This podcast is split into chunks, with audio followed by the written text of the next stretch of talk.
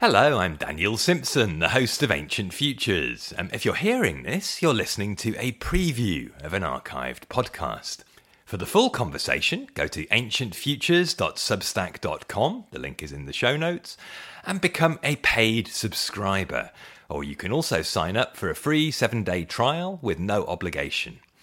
If you already subscribe, however, you have access to everything via the website, um, where you can go to your account page to set up a feed to your favourite podcast app. Just follow the instructions at ancientfutures.substack.com forward slash account. Now, everything is free at the time of release, so it's also possible to subscribe without any charge to get the latest episodes direct to your inbox, along with other interviews and things that I write. All of that does take time to produce, though, so while it's a labour of love, subscriber donations do help make it sustainable. But if you're not in a position to pay, just send me a message and we'll work something out.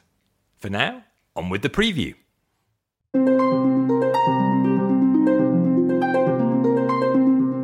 Hello, and welcome to Ancient Futures, where we talk about paradoxes, such as how to let go and find the strength to move forwards. Today, I'm joined by Peter Sterios, uh, who's been practicing yoga since the 1970s. Uh, he also founded Manduka, the yoga mat company, and uh, we talk towards the end about whether there's a tension between entrepreneurship and yoga philosophy. Before that, though, we start with the story of Peter's apprenticeship to Shandor Remete, the uh, uncompromising teacher of shadow yoga, who was his mentor for 20 years before dismissing him. Now, that rupture was painful, but it taught Peter a lesson, and uh, as a result, he had to find his own way by embracing adversity. And there were many other challenges that reinforced this, uh, including breaking his back which he uh, eventually healed with help from yoga. To do this, he had to become more subtle in his teaching and his practice, and uh, that meant letting go of uh, a lot of what he picked up from uh, BKS Iyengar's rather rigid approach uh, while studying in Pune in India. Um, he also drew on some of what he learned from a meditation retreat with S.N. Goenka, who uh, Iyengar used to tell his students not to visit. so he's got lots of fascinating stories, and uh, he's written a book about them uh, titled Gravity and Grace, uh, which goes into more detail about those uh, and also his, his method of teaching yoga. You can find out more at his website, which is linked in the show notes at uh, ancientfutures.substack.com. And you can also, if you feel moved, donate there to support the podcast. Um, all contributions help and they are greatly appreciated. For now, though, let's get to it and dive deep into yoga and some of its shadows with Peter Sterios.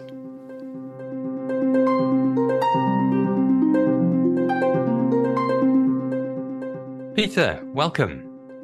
Thank you, Daniel. It's a pleasure. Pleasure to be speaking to you. Um, there's two reasons in particular that I'm very excited to have the chance to speak to you. Uh, one is that you uh, created the uh, the yoga mat to which I have devoted my practice by standing on it every morning for the past decade or so, Manduka. Um, and secondly, because you were kind enough to send me a copy of your book, uh, Gravity and Grace, which uh, I'd like to talk to you a little bit about um, from the perspective of, you know, particularly the last part of the title, grace, and this uh, this question of uh, what has to open up in us. I think uh, to to get anywhere really with yoga practice, because there's mm. a lot of emphasis in the modern yoga world on doing things. Everybody thinks of yoga as a thing to do, but yoga is kind of what happens when we let go of the attempt to do everything. And uh, you start with a really nice quote on that uh, from uh, a French author, Simone Weil, um, talking about how grace is what fills the empty spaces in us, but we've got to clear things out of the way for those spaces to exist. And it's grace that enables us to do that. So it's one long process of letting go. And your oh, book's a whole a whole sequence of events involving letting go. And uh, I'd really like to start by talking about the one that you opened the book with, um, your relationship with a teacher who had an enormous influence on your life, uh, Shandor Remete. And uh, at the same time who a bit like other famous teachers have done throughout yoga history, told their students, "Off you go now. You've got all you're getting. Goodbye." and I wonder if we could I wish rewind. it was that. I wish it had been that civil. but I'd like to ask you about that dimension as well. But uh, I wonder if we could just rewind to how you ever got involved with Shandor in the first place. Uh, you were Sure. living at that time in New Zealand, is that right? Correct. Yeah, um, my relationship with yoga in those days before New Zealand was pretty casual, and and you know I accidentally discovered yoga like many people do, uh, just random interaction, and there was something in me that drew me towards it. You know, like I could feel this pull, and my first experience of it was profound. I had this uh, unique experience of this slight separation from my physical body and some other type of body, what I referred to, I think, as my energy body. You know, like there were things that were moving and I didn't understand what they were. And that rose the curiosity for me to practice. But it was never done with any philosophy in mind. It was just a physical practice being an athlete. So throughout college, I would tokenly go to uh, a yoga class or I would do little yoga poses before working out in the gym. And it was great cross training, but uh, I had no space in my life for anything more than that. I had this experience after university of uh, working for someone who was uh, captain of a local rugby team. And I didn't even know what rugby was. Not Uh, big in America, is it? Yeah. No, Uh, ironically, the Americans, I learned this years ago. The first Olympic rugby gold medal was won by America. I had And no idea. this is- So back, and most of the team was these expatriate uh, Scottish, Irish, English, you know. So it was not really America, but it was. Anyway, so we we I get this job. He, one of the conditions of the job is you got to play on our rugby team because I was an athlete and a lot bigger, stronger, etc., faster. And uh, and so I enjoyed this rugby team and I enjoyed the sport. And there was something really athletically satisfying and challenging about it that I was just naturally drawn to. And unbelievably, this team, our seven side, won a national championship. And so we had a member of our team was a New Zealander, and he said, "Hey guys, I can organize this tour in New Zealand. Um, do you go? Do you want to go?" And there was ten of us, and we all said, "Yeah, let's go." So, and I had just come out of a relationship, so I was ready for an adventure. And so we go to New Zealand, and we play these matches, and then I realized I want to stay in New Zealand and and so I stay in New Zealand and I I play on a team that's a club team and in American playing rugby in those days was uh, I don't know we were so bad that I think the only reason they let me play was for entertainment you know and to have a good To- to- laugh Knock you down, probably as well. I think. And and so I realized that uh, I was going to get hurt and that I needed to. I was too old. Basically, I was late twenties, and everything I was playing one was in the early twenties, and so literally within a couple of weeks, I was uh, living in Wellington, and I came across a, a board that had a flyer about a yoga class. I think, great, I want to do some yoga. And the teacher of that yoga class was a student of Shandor's, and she was hosting him in two weeks. And she said, I think you'd really like this teacher. You guys are kind of similar, you know. And I think she was saying, You're you're a man and you're kind of athletic and you're kind of your ego is a little bigger than it needs to be. And I think you'll kind of like him, you know. And uh, and so I showed up, and it was the first male teacher I'd ever experienced, and so that was unique. He was he was a strong, athletic man who not only that was uh, ex special services in the Australian Army in Vietnam. So there was this level of macho ness that in those days I was kind of attracted to. You know, it was like, wow, this is a man's man, and I want to hang out with a man's man because I grew up during the women's liberation movement era in the 60s. And so testosterone was like a like a toxic chemical in those days. And I just wanted to move as far away from that as possible. And there's a whole lot of psychology behind that. But I felt like Shandor's going to fill a void in me. And that that was exactly what happened. There was something about how he delivered the message of yoga that went right into the deepest core of me. And I was having these profound post class experiences after attending his classes and workshops. And so my understanding of yoga was you you commit. You you don't jump around to different teachers. You just commit to one master teacher. And that's what I did. And for 20 years, I studied with him. Every time he'd come to New Zealand, which was once a year, I would go to Auckland, Wellington, Christchurch, and take time off from work and study with him. And the relationship continued when I moved back to the States and he had not taught much in the States and he asked me to kind of manage his tours here. And that's where we got really close, traveling together for a couple months a year.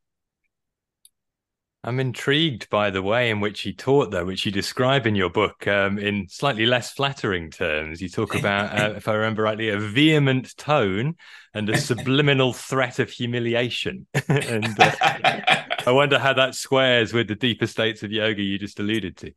Well, he was just parodying his teacher, his teacher ah. being BKS Iyengar, which yes. I at that point didn't know who he was or but once I met Iyengar, then then it was like, oh, this is where Shandor gets that from. And plus he's Hungarian, you know, like he it's like most kind of Eastern European uh, countries that there's that tradition of macho, you know, and and I my heritage is the same Greek, you know, there's that quality of macho that I don't know. You know, it's out, out of balance, I think, uh, for most men. Uh, but there's a necessary component of being macho. That's why men are men. And I, I feel like uh, yoga practice. I said this uh, recently at a convention. Um, that yoga is about the integration of the masculine principle and the feminine principle. And when that integration happens, literally the state of beings that we create are non-binary. And th- in this current age this word non-binary is really um, charged. It, it, has a charge to it on both sides of the t- uh, conversation. But when you look at it from a yogic perspective we this journey that we're on in life is to recognize that the uh, all of us doesn't matter the gender all of us have this masculine and feminine principle. And the goal of yoga is to bring it into balance into the central channel of our lives. And once it's in balance, there isn't a strong attachment to whether I'm a man or a woman. It's just this shared experience of wholeness that we all possess the potential for.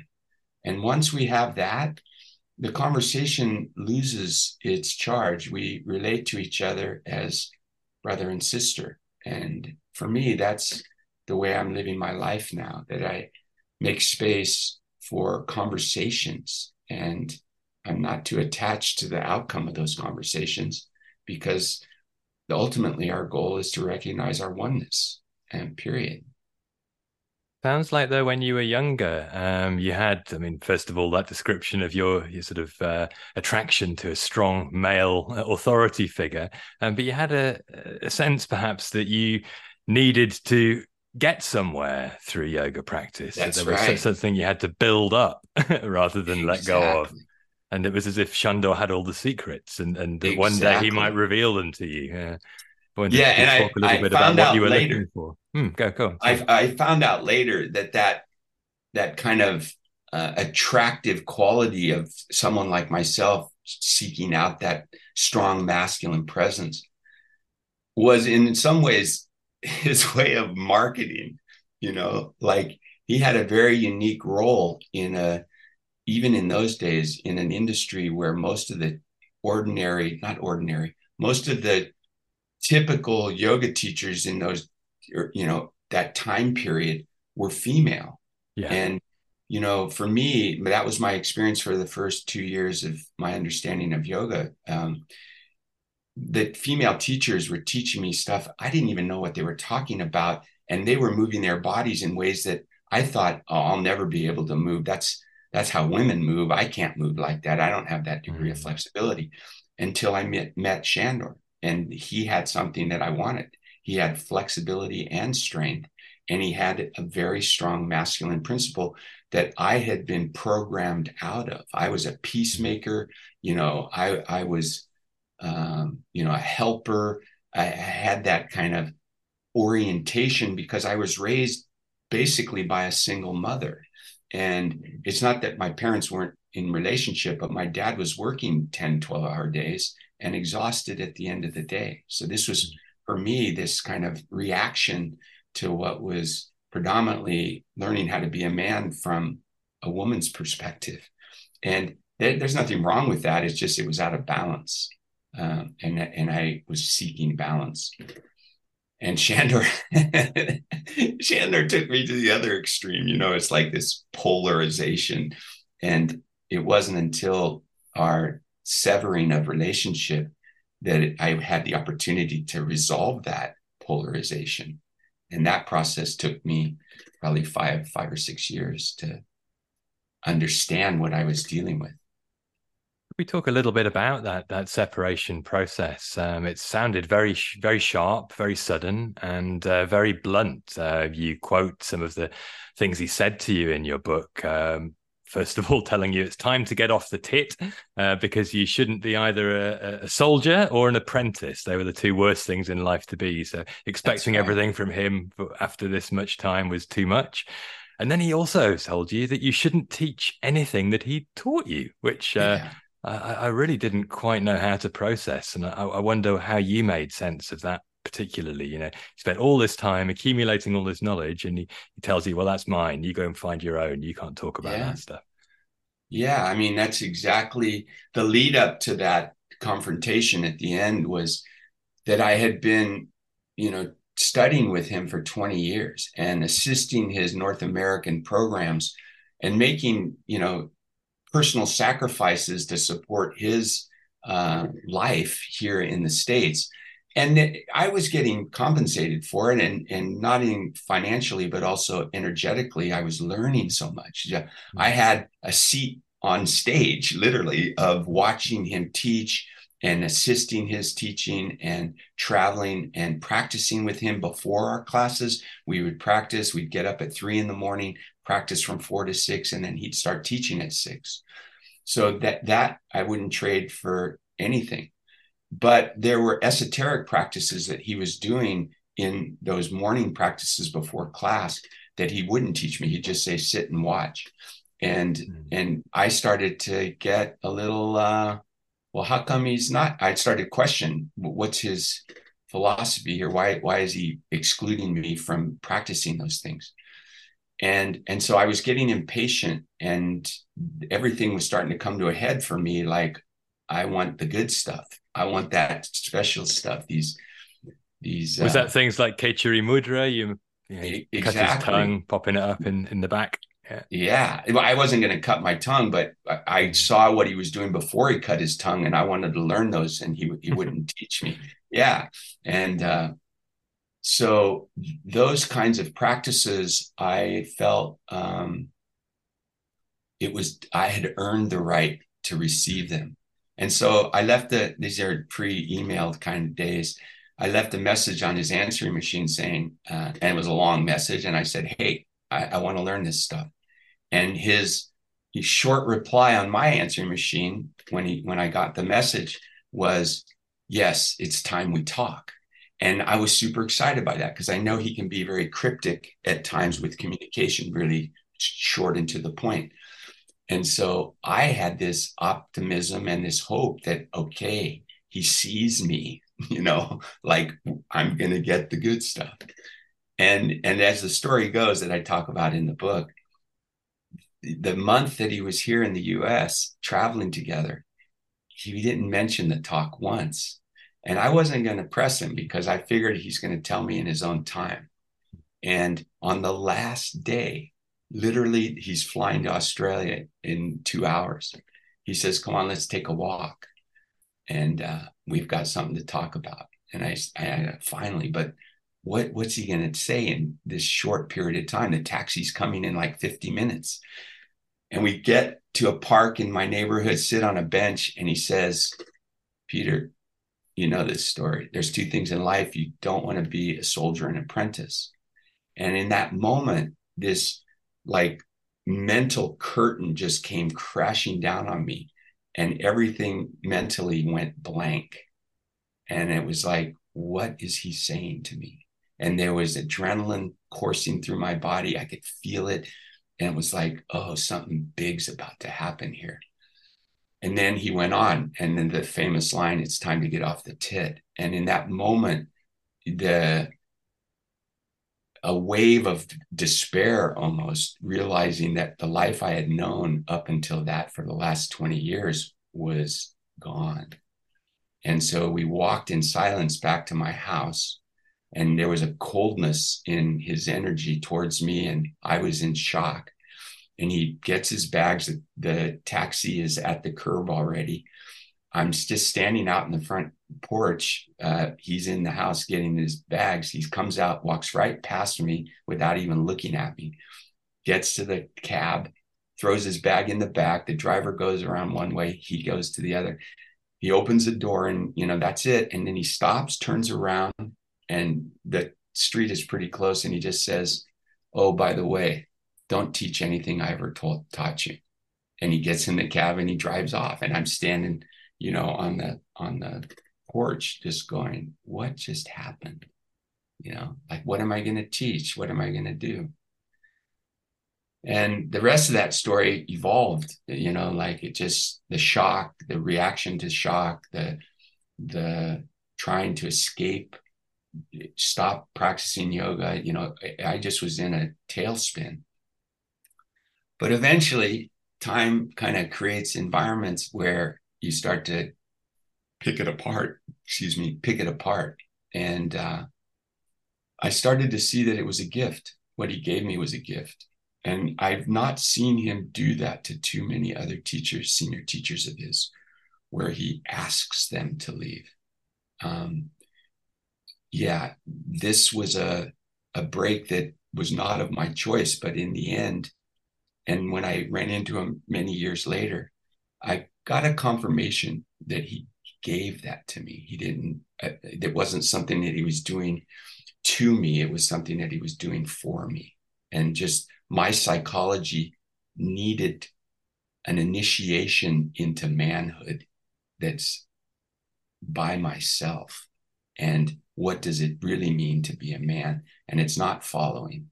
M- men don't make great followers. They're you know, in a way been programmed to be leaders. And for me, it's not that women can't be leaders, but that DNA is so strong in men. And I lacked it. I, I, I didn't feel like I had it. Certainly, stepping into one's own autonomy seems very important in, in that exactly. sense. And um, at the same time, though, I do feel moved to question whether he could do that slightly differently. You mention at the end of the book that the sort of measure of how helpful your yoga practice is in your life is whether it makes you kinder. And I wonder if he could have done that more kindly and still achieved the desired effect. That's a that's a big question. And with his uh, journey, his his life's journey, he has kindness. I've seen him do amazingly kind things how much of his teaching was theatric? You know this is this is the role as teachers that yoga teachers find themselves in. And when you go to an average yoga class there's a lot of theater in these classes. And i think in those days there was theater in his teaching and maybe this was theater for him. I do, i can't answer that. I, i've never sat down and said did you really intend to do that or were you in reaction to something? And again, I could dwell on the negative here instead of, oh, he didn't do it kindly.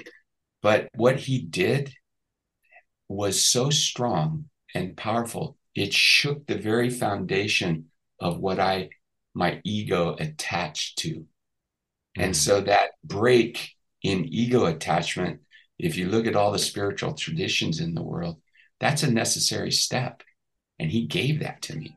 He just cut my knees out from under me. And how many people?